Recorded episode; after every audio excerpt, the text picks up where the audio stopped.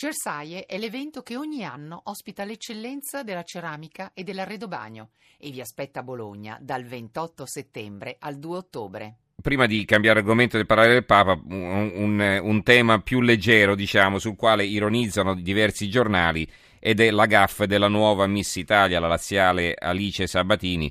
Ecco, sentite come ha risposto a una domanda di Claudio Amendola. In quale epoca vi sarebbe piaciuto vivere e chi vorreste essere state?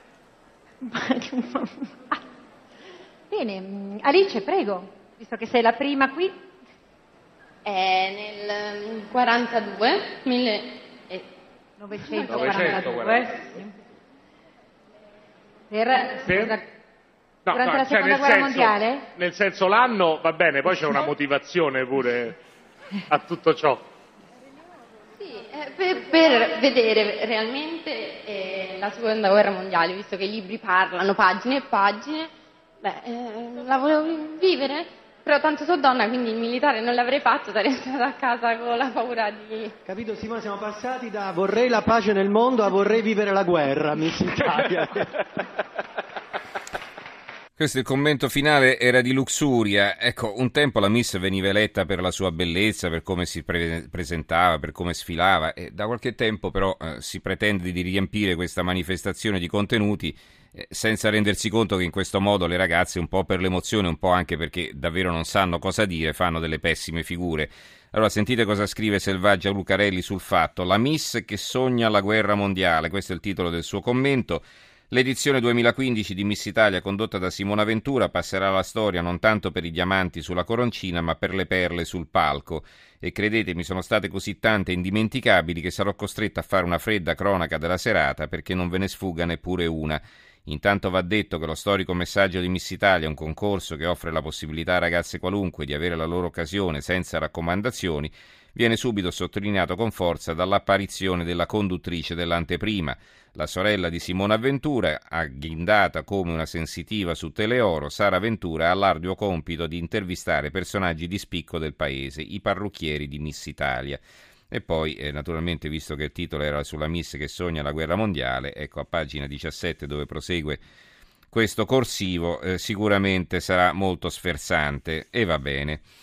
E siamo arrivati, eh, come detto, al viaggio del Papa a Cuba, una visita alla quale i giornali danno diverse letture. Eh, vediamo eh, rapidamente cosa scrivono. Vi dico subito che ci manca l'avvenire, evidentemente eh, stanno lavorando fino all'ultimo per completare eh, una copertura mediatica indubbiamente importante di questo evento. Immaginate, insomma, il Papa a Cuba e poi da oggi, da oggi, da martedì, negli Stati Uniti. Comunque l'osservatore romano che invece chiude nel pomeriggio ha titolato così Esempio di riconciliazione. Si vede una foto del Papa sulla Papa mobile in mezzo a tante bandierine cubane. Nel primo giorno della visita a Cuba il Papa incoraggia il processo di normalizzazione dei rapporti con gli Stati Uniti. Ai religiosi raccomanda spirito di povertà e ai giovani chiede di non perdere la capacità di sognare. Ci sono poi invece altri giornali che danno una lettura eh, più politica, eh, come il giornale per esempio con Antonio Socci, ah Libero chiedo scusa, quell'inchino a Castro Bergoglio l'ha fatto, Voitila e Ratzinger no. I fratelli Castro, una dinastia comunista, tengono sotto il calcagno il popolo cubano da quasi 60 anni, hanno tanto pelo sullo stomaco da essere sopravvissuti con il loro regime al naufragio dell'Unione Sovietica. Pure in questi giorni lo hanno dimostrato, infatti con il tacito consenso del Vaticano di Bergoglio hanno trasformato la messa del Papa argentino di domenica scorsa in una manifestazione del Partito Comunista cubano, cubano non solo per la gigantografia di Che Guevara sotto cui hanno posto l'altare. Poi questo articolo prosegue all'interno. Il manifesto invece apprezza attacco alla società dell'esclusione, Bergoglio a Cuba. La Sicilia, allarme negli Stati Uniti per l'arrivo del Papa, terroristi travestiti da agenti di polizia, questo sarebbe il timore. E poi sole 24 ore il viaggio di Papa Francesco a Cuba, non si abusi dei propri concittadini.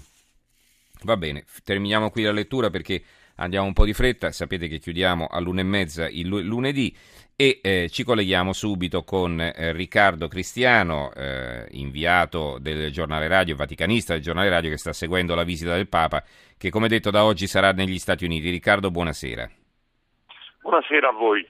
Allora, intanto eh, tracciamo un bilancio di questa visita a Cuba. Quanto è stata importante? Quali sono stati i momenti più significativi? Beh, io direi che eh, fino a questo momento eh, perché un momento molto importante sta proprio per arrivare. Fino a questo momento eh, i, i, punti più importanti sono stati eh, l'incontro con i giovani, eh, l'incontro con il clero e l'incontro con Fidel Castro. Quindi io direi l'incontro con la Cuba di domani, di oggi e di ieri.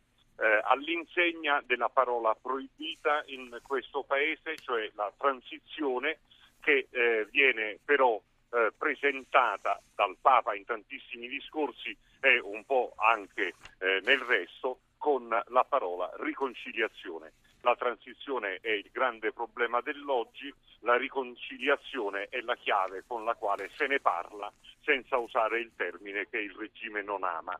L'incontro con i giovani ha indicato attraverso le parole speranza, riconciliazione tra persone che la pensano in modo diverso e amore per la patria, il ruolo che la Chiesa, il servizio che la Chiesa intende svolgere in questo periodo delicatissimo per Cuba. Ecco, ma eh, Fidel Castro da questo orecchio ci sente, ci ha sentito secondo te oppure no? Fidel Castro, non solo lui naturalmente, ma anche Raul e tutto il regime. Beh, io eh, ho notato due aspetti molto, eh, a mio avviso molto significativi. Eh, il regime sa che è cominciata l'epoca della transizione. Il problema è la transizione verso che cosa?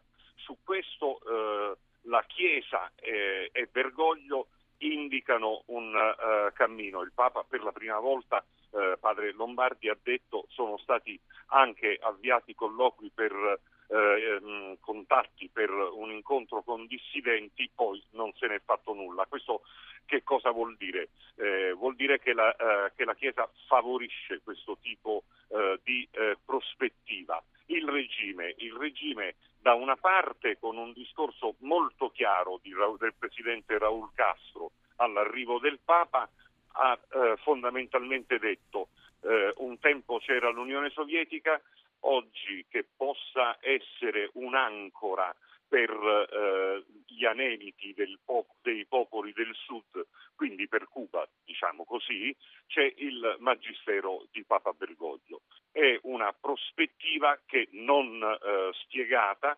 non citata, però sembra collegare Cuba agli altri paesi eh, latinoamericani, forse il Brasile, dicono alcuni, eh, nel tentativo di costruire un raccordo regionale.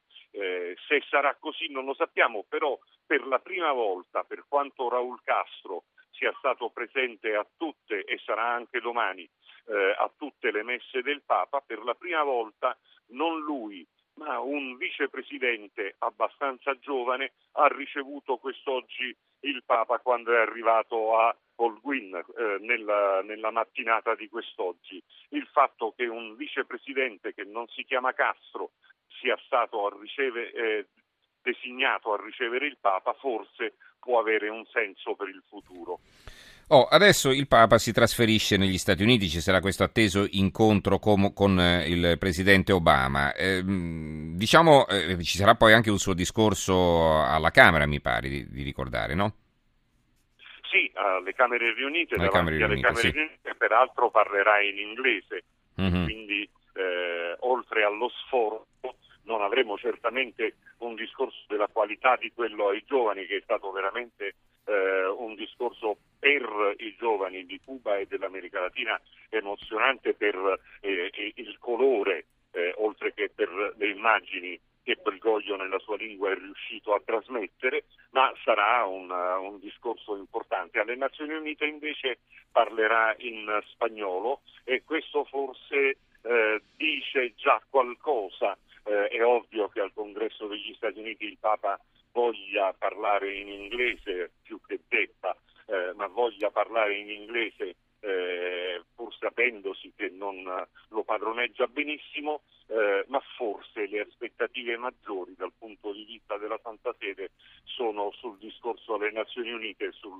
in prospettiva eh, della pace nel mondo. E si parlerà della povertà, dell'immigrazione, per, sicuramente, no? tutti i temi a cari. L'immigrazione e direi anche i mutamenti climatici. Mm-hmm. E certo, alla luce anche dell'ultima enciclica. Eh, mh, ti volevo chiedere questo eh, a proposito dell'incontro con Obama. Eh, I due già si conoscono naturalmente, eh, si sono già incontrati. Eh, quali, quali, che, che, cosa ci si aspetta da questo incontro? Tra l'altro siamo alla vigilia delle elezioni negli Stati Uniti, insomma un anno da, dalle elezioni, quindi Obama eh, uscirà di scena fra un anno.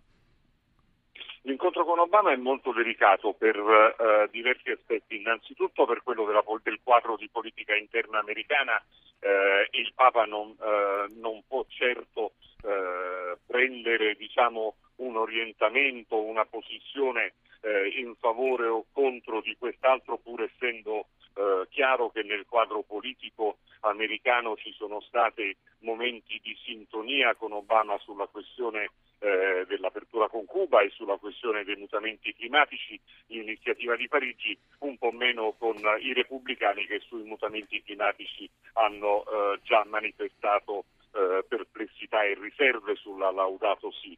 Eh, la, eh, il punto oggi probabilmente è sul discorso delle migrazioni che eh, la Casa Bianca ha indicato eh, chiaramente come processo di tendenza per il prossimo ventennio e che preoccupa eh, molto moltissimo eh, la Santa Sede proprio per eh, i, i, riflessi che questo ha sulla capacità di governo di un fenomeno che può allontanare invece che unire come ovviamente negli auspici del, del Vaticano. Quindi eh, il discorso si è detto per certo che toccherà il problema delle migrazioni, che negli Stati Uniti è un problema di rilievo, sappiamo bene eh, la questione del muro, il Messico, eh, il numero considerevole di eh, illegali che si trovano negli Stati Uniti, i sans papier, diciamo così, poi sugli altri argomenti, ecco lì eh, bisognerà vedere quale sarà la scelta. Io ho l'impressione eh, che la scelta sarà quella del, eh, che darà poi su questi temi il segretario di Stato Parolin, che è notoriamente uno dei eh, diplomatici più apprezzati in Vaticano, oltre che da Papa Francesco. Grazie allora a Riccardo Cristiano per questa esauriente analisi, ci sentiremo magari anche domani, eh, così ci aggiornerai su quel che sta accadendo. Grazie Riccardo e buonanotte, buon lavoro. Allora, eh, abbiamo ancora qualche minuto, tre minuti per una lettura veloce di qualche altro titolo. Il Messaggero Veneto è l'unico giornale che apre sull'immigrazione. Profughi, la Slovenia alza il muro, il muro con la Croazia si intende. Tensione crescente al confine con la Croazia, corridoio balcanico, vertice a Roma. Quindi la Slovenia non vuole far entrare i profughi che sono in Croazia e che appunto vorrebbero poi raggiungere il centro Europa attraverso la Slovenia naturalmente.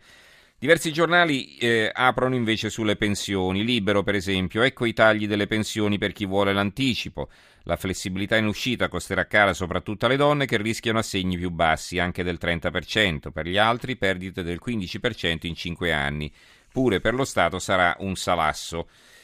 Una, eh, un approccio più positivo dall'Arena di Verona, pensioni flessibili per le donne, torna l'ipotesi di uscita anticipata a 62-63 anni in cambio di un taglio dell'assegno del 10%, questa è la cifra che viene citata dall'Arena, il giornale di Vicenza in pensione prima con il taglio, Poletti conferma, studiamo l'uscita anticipata con una riduzione dell'assegno del 10%. Altri titoli, eh, il Fatto Quotidiano di taglio centrale, Colosseo, Franceschini scheda i lavoratori, fuori nomi. Dopo l'assemblea di tre ore di sabato, comunicata e autorizzata con largo anticipo, e dopo il decreto del governo, il soprintendente Francesco Prosperetti pretende che vengano comunicati urgentemente i nomi di chi ha partecipato, pena il rischio di una sanzione disciplinare. Eppure fare riunioni sindacali è un diritto. L'Unione Sarda, aerei, la Sardegna bloccata, l'allarme di Confindustria Dopo lo stop alla continuità 2, protesta anche il mondo dello sport, è più difficile e costoso raggiungere la penisola. È un problema che magari affronteremo perché non riguarda solo i sardi, magari ne parliamo nei prossimi giorni. È una questione abbastanza complicata da spiegare in due parole. Crack veri e condanne nascoste, l'ingegnere demolito dai giudici, titola il giornale, altro che diffamazione, Tronchetti Provera raccontò la verità sugli intrallazzi di De Benedetti eppure la giustizia italiana finalmente se ne accorge. Interessante questa inchiesta della Nazione, allergici immaginari, psicosi, intolleranze alimentari, 4 milioni di esami inutili, è un'inchiesta che occupa due pagine, pagine 14 e 15. E infine la Gazzetta del Mezzogiorno, un freccia rossa di vergogna a Bari, due ore di ritardo. Il lunedì nero del treno che ignora il Salento. Questo è il primo freccia rossa Milano-Bari che è arrivato con due ore di ritardo. Insomma, quindi freccia rossa di vergogna è il titolo. E chiudiamo ultimissima cosa la stampa che mi è arrivata poco fa, riforme Renzi avvisa Grasso, questa è la loro apertura, il segretario fatto inedito se riapre sull'eleggibilità dei senatori e incassa il sì della direzione PD e poi a centropagina l'articolo eh, sulla Volkswagen, emissioni truccate, scandalo Volkswagen, USA negli USA saranno richiamate mezzo milione di auto, il titolo a Francoforte perde il 17,1% e si vede una foto della Angela Merkel sorridente a bordo proprio di una Volkswagen. Adesso sorride un po' di meno, sicuramente è preoccupata. Bene, allora a questo punto noi ci fermiamo. Io ringrazio Gianni Grimaldi in regia, Marco Mascia alla parte tecnica, Giorgia Allegretti, Carmelo Lazzaro e Giovanni Sperandeo in redazione. Linea a Daniel Della Sete che conduce il programma L'Italia che va. Questa sera si occuperà fra l'altro del settore del pellame. Grazie a tutti voi per averci seguito e ci risentiamo domani. Buonanotte.